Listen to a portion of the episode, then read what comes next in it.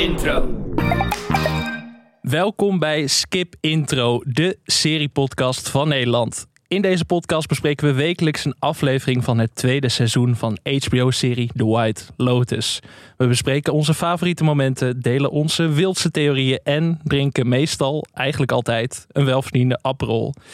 Mijn naam is Alex Maasreel en ik zit hier met twee mensen die zich al de hele middag verheugen op hun Aperols en hun cannoli, want die staat ook in de studio.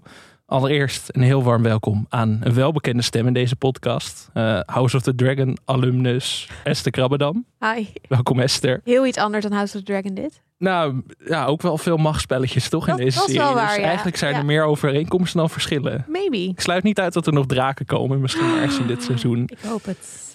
En daarnaast een heel warm welkom aan journalist, schrijver, nieuwsbriefmaker. Ik heb altijd gedacht dat hij echt havermelk liet heten, maar het is Jonas Kooijman. Welkom Jonas. Dankjewel. Jonas, hoe beleef jij het nieuwe seizoen van The White Lotus tot nu toe? Ja, ik vind het echt geweldig. Ehm, alleen al van dat muziekje, die intro, word ik echt super blij. En ehm, ik, ja, ik, ik- als je het hebt over havermelk elite, is dit ook een beetje een soort van de havermelk elite serie van dit moment. Dus ik ga er heel goed op. Was je, was je meteen om toen je het eerste seizoen ook zag? Ja, ik was echt, eh, echt meteen om. Dus eh, de, de setting, zo'n zo'n exclusief resort voor de, voor de 1%. En, en de intriges en, en de, de spanning die er de hele tijd broeit. Dat, ehm, ja, daar geniet ik heel erg van. Esther, we hebben jou nog niet gehoord over The White Lotus dit seizoen. Hoe beleef jij het tot nu toe? Nou, ik had wel elke aflevering van Skip Intro dat ik dan heel erg ook mijn eigen mening. soort Oh, maar jullie vergeten dit of je moet dit zeggen. Dus ik vind het heel leuk dat ik nu even aanschrijf. Deed je dat dan ook echt? Dat je echt aan het schreeuwen was in de ruimte van... Ik wil het nog over dat personage hebben. Ja, ik, ik werk hier op de redactie. Dus ik heb het voordeel dat ik dan tegen de mensen die gingen meepraten kon zeggen... Oh, misschien moeten jullie het ook over, over deze scène hebben. En dan, eh, hoopte ik van tevoren al een beetje te beïnvloeden. Ehm, maar ik, ik praat ook wel eens tegen mijn podcast. Ja, zeker ook tegen Skip Intro. Mhm, mhm. Praat jij ook wel eens tegen je podcast, Jonas? Is dat een ding van onze generatie? Ik praat ook soms tegen mijn podcast. Ja, Ja, ja, ja. ja, of tegen de serie ook. precies. En het, het voelt een beetje alsof je bij een ehm, vriendengesprek zit. Lekker, eh, ja, dat gevoel. Dat gevoel heb ik minder bij de White Lotus. Ook omdat deze mensen ver verheven zijn boven ons simpele stervelingen. Maar ik heb veel geschreeuwd tegen mijn scherm in deze aflevering. Dus laten we het heel gauw gaan hebben over aflevering 3. De spanningen lopen behoorlijk op in deze derde aflevering. Harper en Daphne laten hun mannen spelen met drugs en jetskis, maar vooral Harper realis- realiseert zich niet dat Cameron ook andere plannen heeft. Een zeer emotionele Tanya neemt afscheid van Greg, maar ziet wellicht ook een nieuwe love interest opduiken. Dominic zit ondertussen op een streng sexy date, maar het gaat nog niet echt van harte en zijn zoon Albi blijkt een onvervalste kokblokker. Ja, Ja, daar moeten we het zeker over gaan hebben. Ja. Want Elby, ja goed, we nemen natuurlijk elke week een favoriet moment mee. Favoriet is in deze zin bij mij een beetje dubbel. Want ik heb een moment meegenomen... waar je gewoon even over moet praten. Daar moet, ik even, daar moet ik even wat over kwijt. Want ik heb het over de, de scène waarin de drie generaties naar eh, de locatie waar de Godfather zich afspeelde gaan.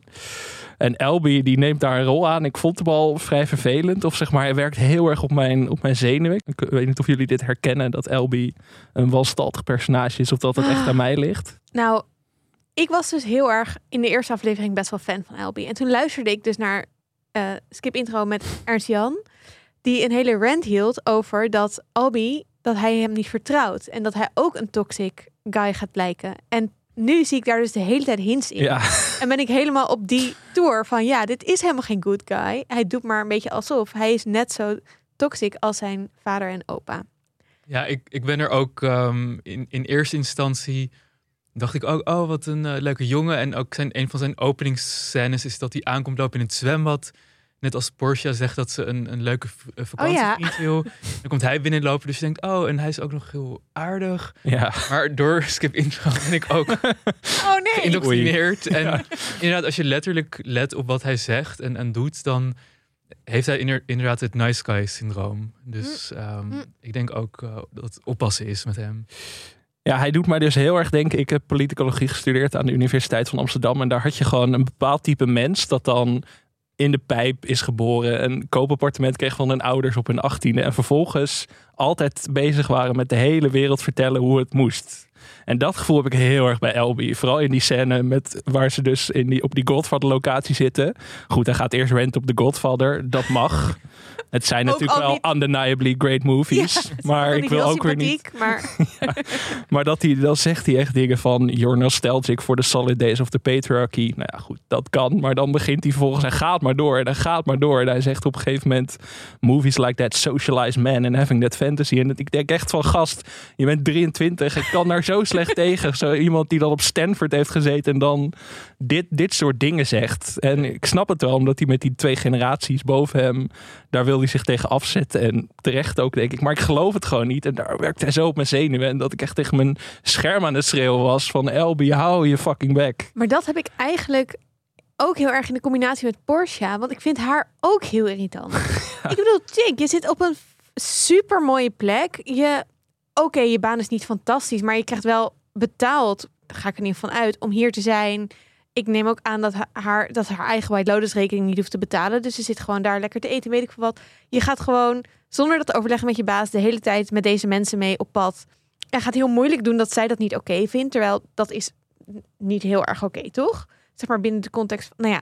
In ieder geval, Ik denk dat als je voor Tanja werkt... dat je wel een soort nieuwe moraal voor jezelf creëert in je maybe. werk. Oké, maybe. Maar ik vind haar ja, ook wel een beetje de verwende Gen Z. Ach, Ik vond haar vorige aflevering nog wel interessant, omdat ze toen iets meer achtergrond kreeg. Maar nu vond ik er weer gewoon heel erg. Oh mijn god, zeur niet zo. Of zo. Ja, ik weet niet. Heb jij dat ook, Jonas? Ja, ik vind Portia wel een van de interessantere personages. Want eigenlijk zijn wij allemaal Portia. Zij is een beetje die buitenstaander die nog enigszins eh, verbonden is met de realiteit. En zij is soort van tussen al die rijke en verveelde, verknipte mensen eh, geplaatst. Dus ehm, je ziet haar een beetje eh, worstelen. Ehm, en ik ben tot nu toe op zich nog wel, wel fan van haar, moet ik zeggen. Ik, ik, ik heb nog geen irritaties voor Portia.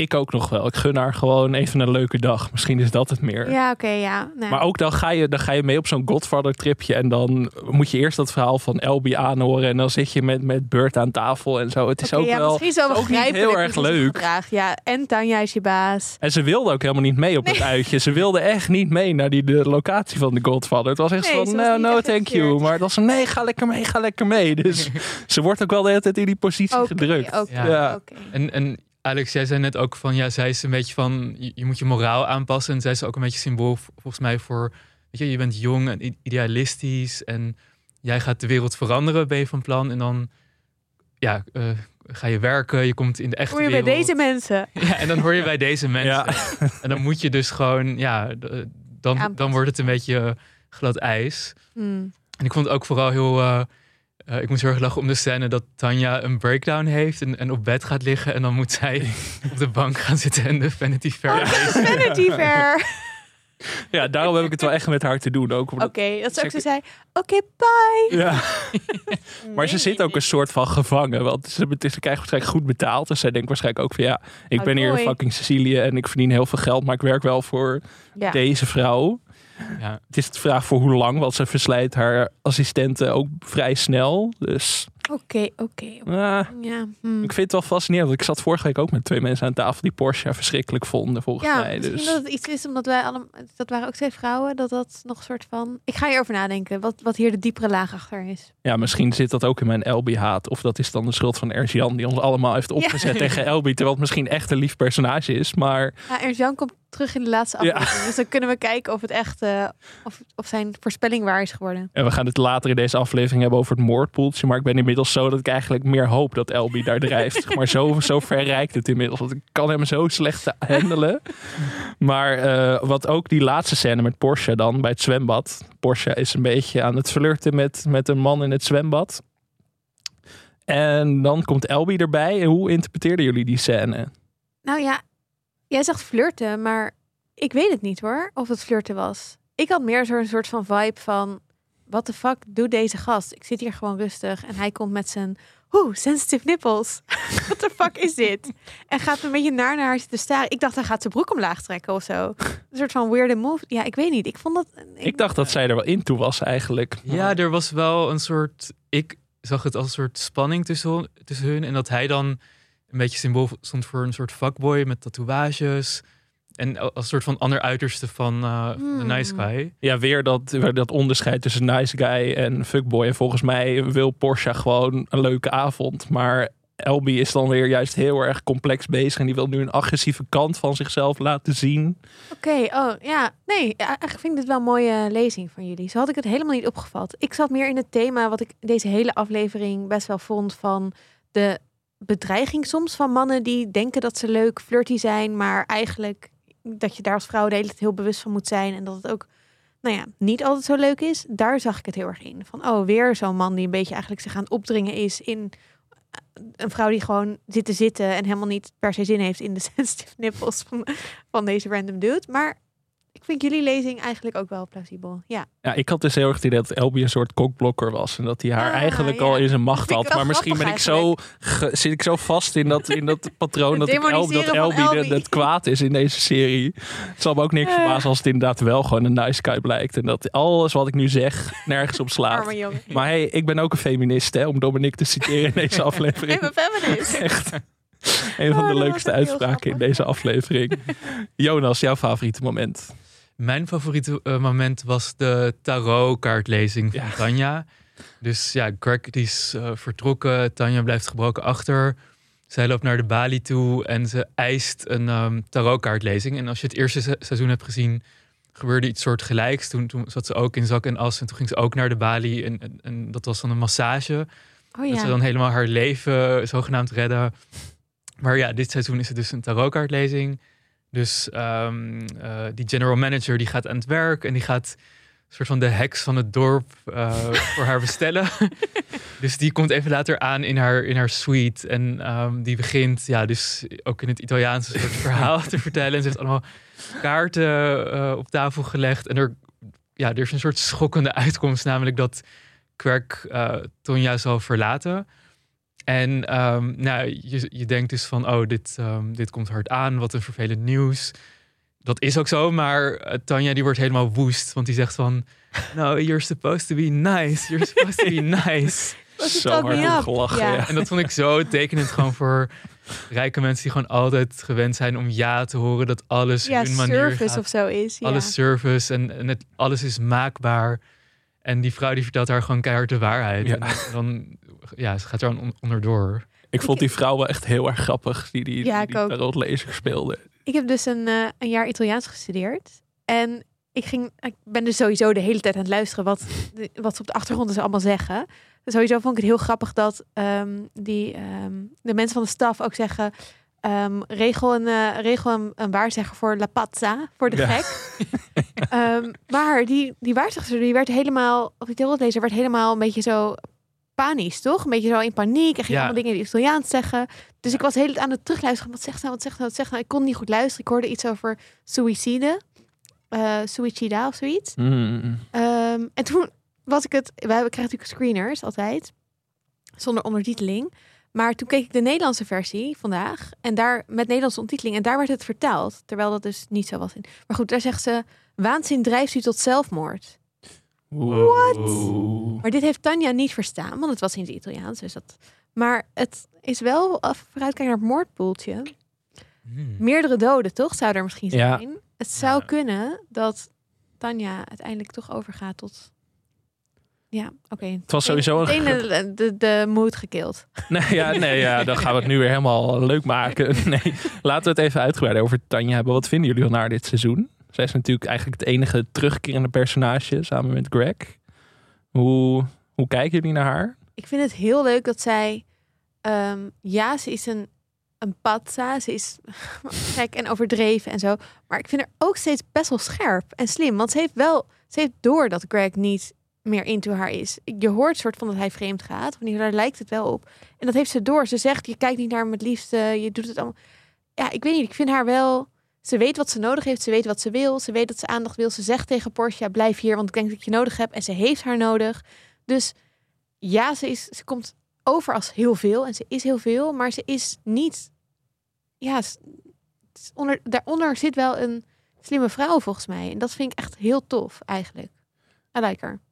Ja, ik, ik vind het wel aan de ene kant in seizoen 2 is, is een stuk minder sympathiek dan seizoen 1. Mhm. Nu komt echt haar verwende kant naar voren en er wordt steeds benadrukt dat ze een vermogen heeft van 500 miljoen eh, dollar. Ehm, maar ik vind het, wat, wat ik zo...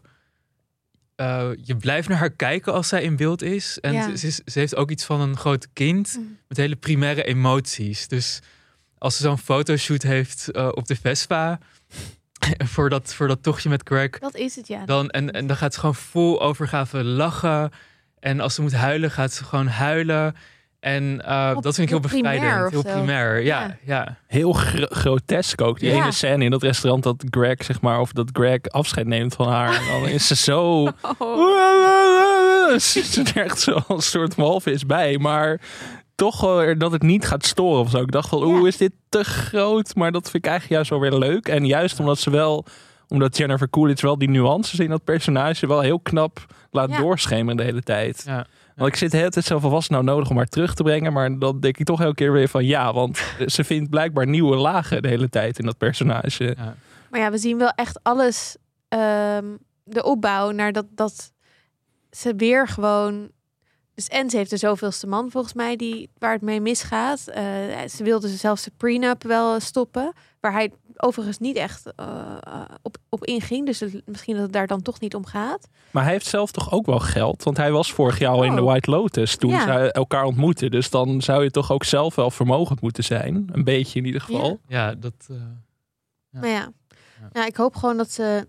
Ik hoop ook van haar gewoon dat ze gelukkig wordt. Nou, er is misschien een nieuwe gegadigde op de markt. Want we zien, we horen hem niet, maar we zien wel een nieuwe, misschien een soort nieuwe love interest op de achtergrond. Ja, iemand die wel geïnteresseerd naar haar lacht en Ja. zwaait. En... ah. En dat is omdat ik ken die acteur toevallig en die zit ook in de credits. Dus we weten dat hij een rol gaat spelen dit seizoen. De man die naar haar lacht in, de, in het restaurant aan het eind van de aflevering. Eh, gespeeld door Tom Hollander en die speelt Quentin. En dat is volgens mij ook een hele rijke man. Dus dat is... eh, Maar wat nou als het weer zo gaat en ze dan Ja. zelfmoord pleegt? Ik vind deze voorspelling echt, die legt wel echt een soort van donkere schaduw over hoe ik nu naar Tanja ga kijken. Ja, wow. Ja, Spannend. Ja, Oké. ja. Maar goed, het tarot hoeft niet de waarheid te zijn, hè jongens. Het, is, het zijn ook maar kaarten. Ja. ja, maar we moeten het zo even hebben over de foreshadowing in deze aflevering. Ja, ja. Want er zaten wel meer, meer eh, dingen in, hè? dingen in waarvan ik denk... Hmm. Maar Esther, eerst Mijn grote favoriete reis. scène. Ja, ehm, nou, het is gewoon Harper, sowieso alles met haar vind ik fantastisch. Ehm, maar dat zij sowieso eerst zegt, ja nee, ik ga echt lief doen. Ik ga echt leuk zijn vandaag. En dan helemaal in een soort van val wordt gelokt om met Daphne mee op reis te gaan. En zelfs een nachtje te blijven slapen, wat echt best wel dik move. Hallo. Ja, Oh nee, maar ik heb gewoon alles al ingepakt. En joh, ik zou dat echt niet zo ik vond het zo maar- grappig dat, dat Ethan haar gewoon niet geloofde. Want Ja. dat heeft Aubrey Plaza, hij heeft dat gewoon over zich. Dat alles wat zij zegt klinkt sarcastisch. En ik word daar zelf ook wel eens van beschuldigd dat ik heel sarcastisch klink. Dus als Maar ik dan een keer oprecht ben, dan geloven mensen dat nooit. Maar dat, Ah. dat is, ik herkende me daar wel in op een pijnlijke manier. Dat ik denk, maar ben ik dan de Harper ineens? Maar zo erg is het volgens mij ook niet. Maar ik had wel met haar te doen deze Maar aflevering. het was toch niet oprecht van Harper? Ik bedoel, ze, ze denkt toch, je ziet, ze denkt toch de hele tijd nog steeds. Oh, wat was het mooi hè vanochtend, de lucht. Dat ja, maar is- ze dat probeert het wel echt? oprecht, volgens Ja, mij. Ja. Ze probeert het probeert het wel. Ja. Nou, dat is waar. Ja, wat, en wat, ik, wat mijn favoriete scène echt was, was dat ze op dat terras zitten. eh, nadat ze een edible hebben genomen. Ik moest even opzoeken wat dat was. Ook al kijk ik allemaal Amerikaanse series. Maar dat is dus een, iets met wiet erin, noemen ze edibles. Dus Mm. een soort van... Gummibeertjes of... eh, ja, ja. relaxing. Ja. Eh, en, ehm, en dat eh, Daphne dan dat verhaal houdt over olifanten. Dat ze een keer op jacht ging met Cam. En eh, dat, of op jacht, maar ze ging op safari. Niet op jacht, nou ja, je weet het niet bij hun. Eh, maar dat ze dan zegt, oh, I, feel, I just feel sorry for men, you know. They think they're, do they're out there doing something important, but really they're just wandering alone. En dat je dan zo de scène overgaat naar die jetskis. waar die mannen elkaar een beetje zitten op te hypen. Ik- ja, ik vond het een mooie. Wat ik zei, deze hele aflevering gaat volgens mij heel erg over de dynamiek tussen mannen en vrouwen. eh, en de spanning daartussen en de, de, de nare kant daarvan. En dit vond ik wel mooi, een beetje die leegte aangeven van, van die. Waar Cam mee bezig is met het vreemdgaan. Waar Dominic en die, eh, hoe heet die ook weer? Ed, nee, Be- Bert? Bert? Ja. Ernie, whatever. die associaties in mijn hoofd, jongens. Ehm, waar, waar die mee bezig zijn, soort van de. They, they are wandering alone, weet je. Het is, het is allemaal zo leeg en zo. ja, je bent superrijk. Je kan alles doen van de wereld. En wat ben je aan het doen? Je bent met je, met je zoon en met je vader op vakantie. En je gaat nog steeds de hele tijd achter die vrouwen aanlopen. Of bent daar eigenlijk mee bezig. Ehm, je hebt je oude studievriend, ben je weer mee aan het chillen. Maar alles moet weer gaan om feesten en, en vrouwen en vreemd gaan. De leegte daarvan, ja, ik vond dat wel eh, mooi overkomen in deze scène.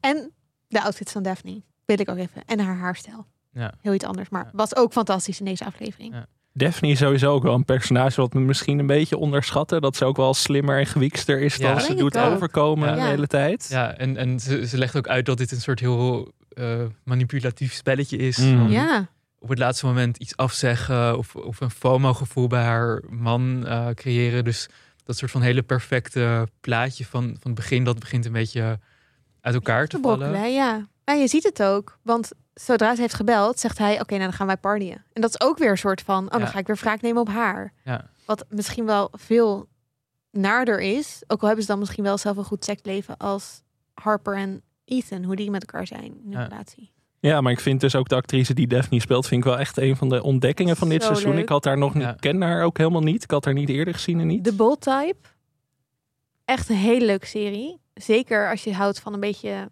Sex and the City-achtige series. Daar zit zij in. Echt fantastisch. Mm. Ja. Kijktip voor de mensen. Kijktip voor de mensen.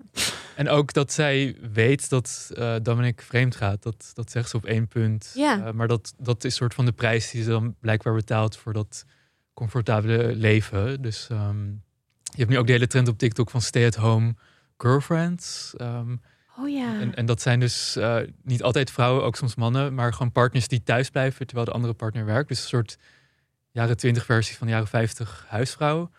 Eh, en daar is ook veel kritiek op de laatste tijd van dat dat eh, ja, onfeministisch is. En ik vond dit wel, ja, ik vind haar wel zo'n voorbeeld van zo'n Ja. stay-at-home wife in dit geval.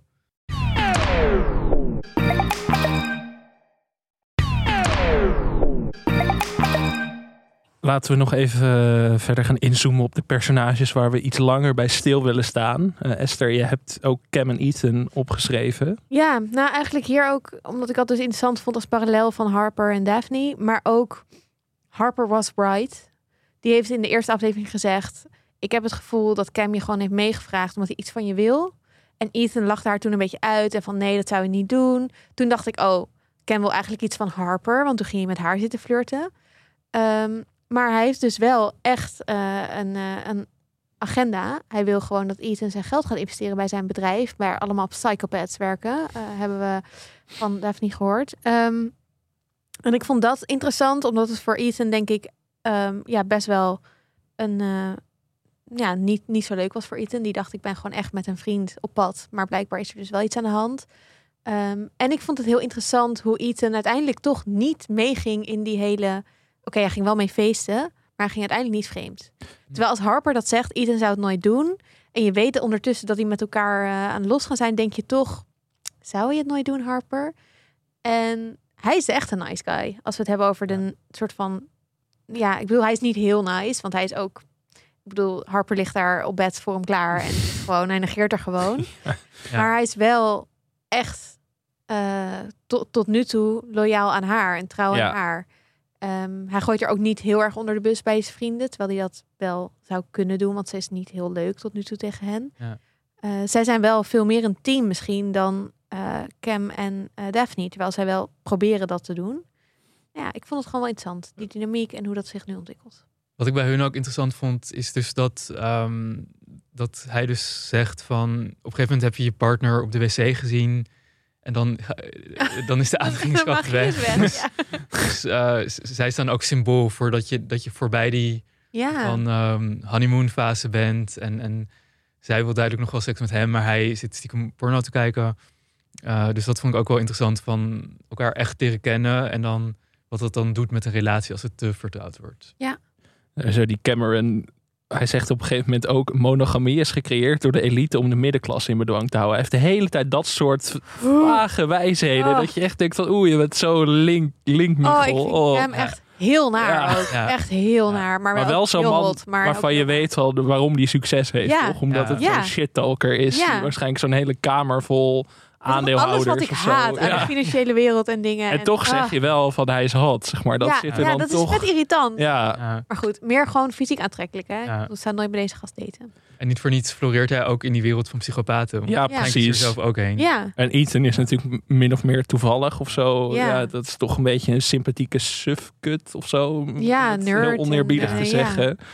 Ja, Ma- Mag ik nog één ding zeggen over die- dat, eh, dat soort van wilde feestje? Dat Ja. vreemdgaan feestje. Dus eh, eh, Lucia die heeft, en Mia die hebben allemaal drugs bij zich. En ze gaan naar die hotelkamer.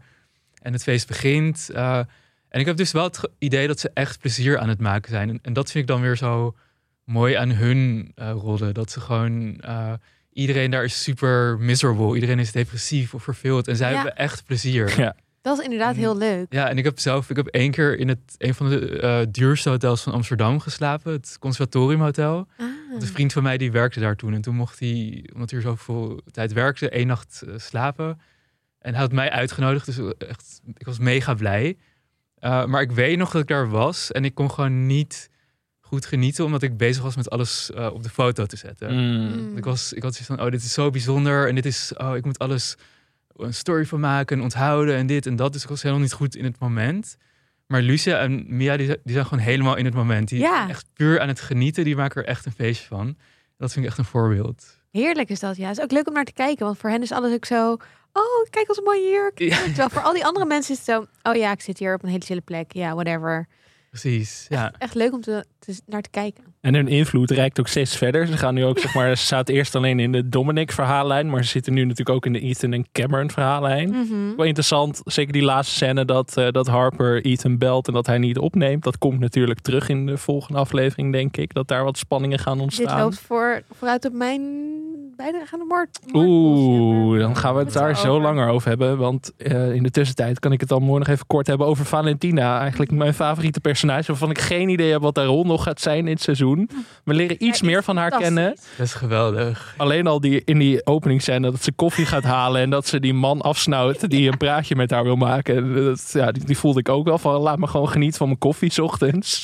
dan denk ik ja, dat is Ja. herkenbaar. Ja, niet dat ik eh, allemaal aanspraak Al heb aan een espresso bar. Nee, maar Ja. gewoon meer van ik wil ook genieten van mijn koffie in Ja, rust. in rust. Dat, dat voel Ja. ik wel.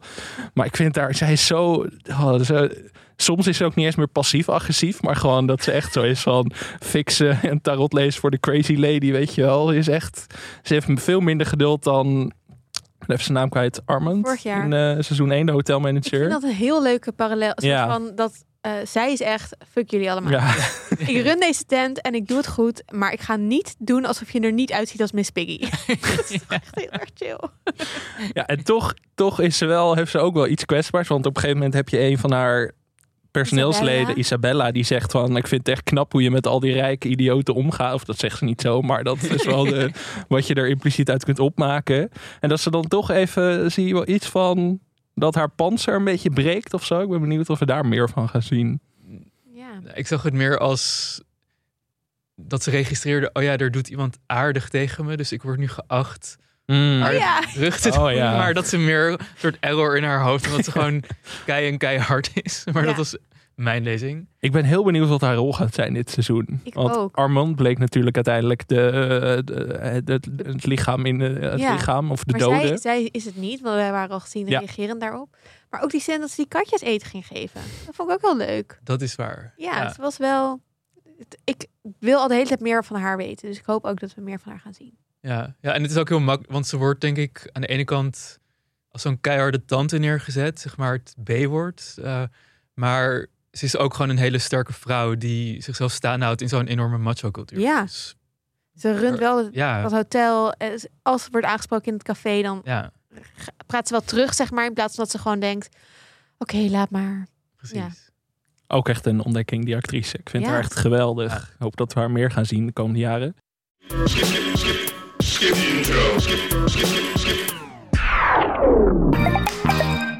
Ja, dan gaan we naar de deep dive. Oftewel, wat verder nog ter tafel komt. Eh, ik zei het net al even, de foreshadowing in deze aflevering. Er zaten een paar momenten in waarvan ik denk... Hmm, Wil dit ons iets vertellen? Of is Mike White ons gewoon aan het pesten nu? Eh, want op een gegeven moment heb je de ruzie tussen Tanja en Greg. En dan meteen daarna zien we een shot van zo'n basilicumplant. Dat hoofd waar dan een basilicumplant uitgroeit. Want natuurlijk in de eerste aflevering, die mythe die werd verteld. Er zaten er weer veel in. Veel Ja, van, die, eh, van die hoofden. Ook in die villa waar eh, Daphne en ehm, Harper zijn. Er stonden die beelden ook nog. Ja, Dus daar, daar gaat Ja. toch wel iets mee gedaan worden. Zeker als het terugkomt, is er nu een soort Tsjech, hoe heet het ook weer? Chekhov's gun. gun, Dat ja. er toch... Oh. eh, Die gaat wel iemand op zijn hoofd worden geramd met zo'n ding. oh ja. Oh. Nice. Hmm, we moeten het zomaar over, hebben wie dat precies. Precies. Maar ook eh, veel beelden van de zee, de woeste zee. Er zaten veel van die Oh, shots ja. in dat de zee best wel wild was. Ja, en we weten natuurlijk dat er één lichaam in ieder geval minstens in zee drijft. Dus ik dacht al van, gaan we dat deze aflevering misschien al zien dat er iets misgaat? Ik dacht het heel even op die jetskis, maar ik denk dat is veel te vroeg. Dat zou nergens op slaan als er nu al een van die twee personages doodging. Maar het spookt toch meer door mijn hoofd dan vorig seizoen. Wie er nou, Ja. wie er daar drijft en wie dat gaat zijn. En natuurlijk, om weer even terug te komen op de scène met de Godfather. Sowieso die locatie, daar wil ik ook echt heen. Ik had geen idee dat dit zeg maar echt een ding was. Maar Die pop in die auto. pop in die auto. Zo leuk. zo grimmig. Maar dit is ook heel, vind ik heel Italiaans. Om het dan zo op zo'n beetje Ja. manier na te gaan Ik moest doen. ook echt lachen. Maar ik vond dat toch ook alweer. Want je ziet op een gegeven moment Porsche naast die auto staan, naast die mannequin staan. En ik denk ook van, hmm, zit daar, want we weten dat die Ap- Apollonia in de Godfather wordt dus opgeblazen in die auto. Misschien zit daar ook eens. Je gaat nu overal dingen achterzoeken. Dus misschien ben ik Ja. heel erg de complotderk aan het uithangen hier. Maar ik dacht toch wel van interessant shot dit. Dat die mannequin echt zo pontificaal naast in beeld zat. Ja, nee, het is allemaal foreshadowing. Of Mike White is ons gewoon aan het pesten. En dat, Dat- sluit ik ook zeker niet uit. Kan ook, ja. Ja. Esther, we moeten het ook even hebben over de shout-out naar La Ventura. Ja, ik eh, zag. Ik, ik zou graag willen doen alsof ik degene ben die al deze alle Italiaanse klassiekers heeft gezien. Nee. Geweldige het- film. La Ventura, La Ventura, 1960. prachtig. Prachtig. Monica Vitti. Een klassieker. Oh, Tonio niet, toch? Ja, ik heb hem ook niet gezien. Heb jij hem wel gezien? Ja, ik heb hem gezien, maar Wauw. geleden Oké. of zo. Nou, ik zag dus op het internet dat ehm, eh, in eh La Ventura, die film, zit een scène die heel erg lijkt. Bijna letterlijk de scène is dat Harper door Noto loopt. En dat ze steeds meer allemaal mannen om zich heen ziet. Dat ze omhoog kijkt, zo'n trap. Het zijn allemaal mannen. We zullen het even eh, op de Instagram plaatsen. Ja. Het is echt beeld voor beeld. de- hetzelfde pleintje zelfs. Ehm, en ik vond die scène al wel een beetje bijzonder. Omdat het, het voelde bijna magisch realistisch Mhm. hou ik altijd wel heel erg van in films of series. Dat het ja, meer is hoe Harper voelt dat het is. Dan dat het echt zo is, zeg maar. Dus ik had meer het idee van... Oh, Harper heeft het idee dat al die mannen om haar heen aan het kijken zijn. Eh, maar het was dus gewoon een hele ehm, letterlijke... Nee, letterlijk is misschien niet het goede woord... maar een hele goede verwijzing naar ehm, het shot uit die film. En Monica Vitti is natuurlijk ook al eerder langsgekomen... als de actrice waar Tanja heel graag op wilde lijken. Peppa Pig. ja.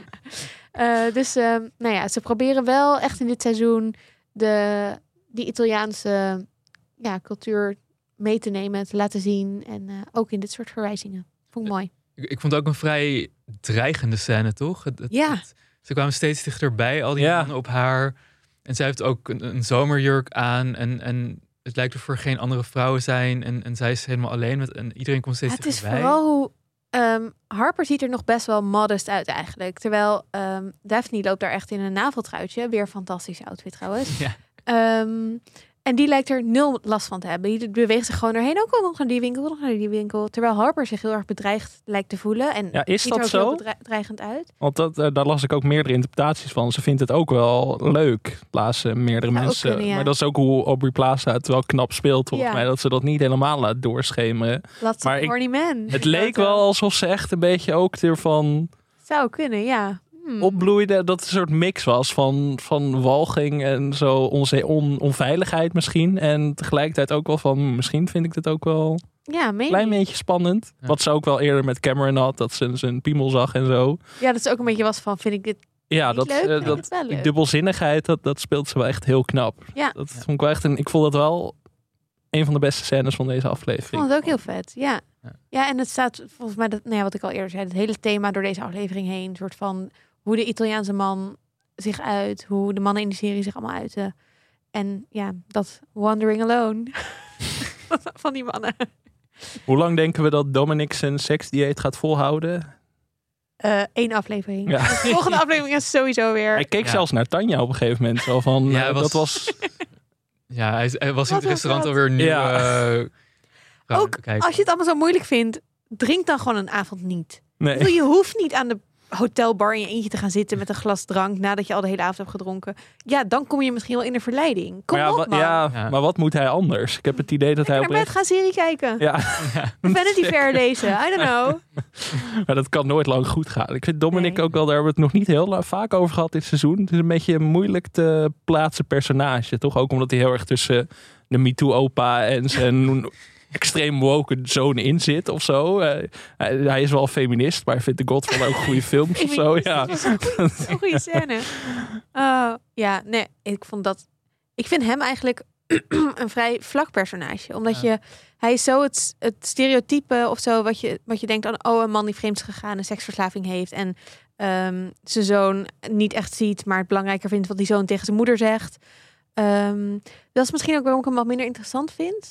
Omdat hij voor mij nog een laag mist of zo. Die andere ehm, eh, personages wel krijgen. Die ook een soort stereotype zijn van wat meer een archetype, maar ja, waar, waar wat meer achter zit. En bij hem heb ik dat nog niet echt gezien. Nee. Ja, ik vind zijn casting wel heel interessant. om- Omdat hij natuurlijk Christopher speelde in De Sopranos. Mhm. En daarin, spoil- spoiler alert, heeft hij zijn eigen vriendin eh, moeten vermoorden van Oh. maffiabaas. Dus dat gaat natuurlijk ook heel erg over vrouw-man-verhoudingen. Dus ja. dat hij nu dan is gecast als iemand die probeert zijn leven te, te beteren ten opzichte van vrouwen. Maar dat het toch niet lukt. Dat vond ik wel interessant. Dat vind ik dus ook wel interessant. Vooral die casting van Mike White is wel heel interessant. Dat die acteurs kiest. En dat, dat las ik ook ergens online. Dat, dat, hij kiest heel erg acteurs die een soort van... One, nou, one note wil ik niet zeggen. Maar wel bekend staan om een soort Ja, typecasting. Zoals Aubrey. Plaza en Jennifer Coolidge in zekere zin ook wel. Ja. En daar dus een soort nieuwe lagen in zoekt. En dat heb ik ook heel erg met, met Christopher uit de Sopranos. Wij hebben ook de grap gemaakt in de eerste aflevering van... oh, het is gewoon weer Christopher. Want hij is ook een filmproducent. Een soort van alternatief scenario voor het met de Sopranos zou aflopen. Maar toch heb ik het idee dat er nog wel meer onderschaalt. Maar hij... Ja, ik, ik weet niet hoe je dat zegt in het Nederlands. Hij underplayt het heel erg of zo tot nu toe. Ja, Ik heb wel het idee dat het een heel bewuste keuze is van die acteur. dat denk ik eigenlijk ook. En ook wel van hoe het is opgebouwd. En Er ik weet- echt wel iets gebeuren met hem. Ik weet zeker dat we Laura Dern gaan zien dit seizoen. Ik hoop Want het dan- zo hij speelt erg. natuurlijk zijn vrouw en dat moet wel. Ik, ik, zij, zat er, zij was er niet alleen in voor dat telefoongesprek. Dat kan ik me niet voorstellen. Ah, ik zou dat Oh. heel leuk vinden. Overigens, jij zei toen, ja, Laura Dern, we kennen haar uit. Hallo, Twimpy? Ja, dat weet ik. Ja, nee, ja, ja dat, ze kwam even niet in me op, wat heel gek is. Ja, want het dit? mijn favoriete serie aller tijden is. Zelfs dat gaat wel eens mis in mijn hoofd. Oké, nee ja, dat moest ik nog even daarvoor uit Big Little Lies dat ze schreeuwt... I will never Ja. not be rich. ja. Laura Dern is geweldig. Dus ze zou echt gek zijn als haar HBO heeft geld zat. Joh. Die hebben haar Ja, gewoon even laten overvliegen voor één dag of zo. We gaan afsluiten met het moordpoeltje. Esther, op wie zet jij geld deze week? Nou, ik dacht dus misschien dat het Lucia en of Mia zijn. Want ehm, dan, het zou kunnen dat Daphne en of, eh, en zou wel leuk trouwens, Harper, erachter komen wat, wat die avontuurdingen zijn geweest van die mannen. En dan een soort van wraak nemen op hun. Of het kan Dominic zijn die een soort van uit frustratie iets doet. Of het kan Albi zijn die erachter komt van zijn vader. Er zijn zoveel opties. Het kan die eh, de hoteleigenaresse zijn die helemaal flipt. Gewoon iedereen uitmoord, behalve Daphne. Dat zou ook wel leuk Dat kan zijn. ook, ja. Nee, maar een soort van, wat de fuck zijn jullie mijn hotel aan, aan het gebruiken als eh, plek om mannen op te pikken? Dus ik denk gewoon dat er bij hen heel veel opties zijn. Ja, mijn theorie. Heb jij een idee, Jonas? Ik denk dat Cameron aan zijn einde komt. Omdat hij natuurlijk heel erg voorbeeld staat voor die macho, giftige mannelijkheid. Die nu, ehm, ja, eh, die nu in een soort tijdperk zit van ondergang. Dus ik denk als hij doodgaat, dat is dan ook een soort van symbool van de ondergang van die mannelijkheid. Dus daar zet ik mijn, eh, mijn geld op. Daarop aansluitend eh, drop ik even de pianist. Die, die, die gevaarlijke, gore, die gore man in het die we ook restaurant elke ja, Die avond. Die wel dus al drie afleveringen opduikt. Ik dacht Ja. na aflevering 1 van, nou, dit was het. Maar toen kwam hij weer terug en nu weer terug. En nu I was hij weer een beetje... Ja, hij was nu weer een beetje met, met eh, Mia aan het flirten ook. En ik denk, nou, ik denk dat als Lucia en Mia een goede avond Ja. hebben gehad... dat ze misschien wel eens eh, wraak zouden kunnen nemen op die giftige mannelijkheid. Dus ook een leuke theorie. Ook echt, ja, ik kan wel wat voor je betekenen. Ik heb een glansrijke Ja. carrière als pianist in dit hotel. Maar ik heb vrienden. Ah, ik denk dat we er wel zijn. Tenzij er nog iets is wat jullie heel erg graag kwijt willen. Slash moeten over dit seizoen. ik vind het zo heerlijk dat er nog vijf afleveringen, vier afleveringen komen. Ik zit er heel lekker in. Het is echt... Ja. eh, ja, en wat ik al zei, ik ben gewoon helemaal fan van Lucia en Mia en hoe zij van het leven genieten. ja, Dat is wel inspirerend eigenlijk. Hè? zeker. Ja. Want ze, ze gaan keihard voor het geld, ge- geen schaamte. En Nee, eigenlijk doet iedereen dat, maar zij genieten er ook van. Dus eh Komen er vooruit. ze komen ervoor uit. eh, een soort li- live lessons kunnen we wel creëren van Lucia Ja, en Mia. Misschien eh, dat dat uitkanalen.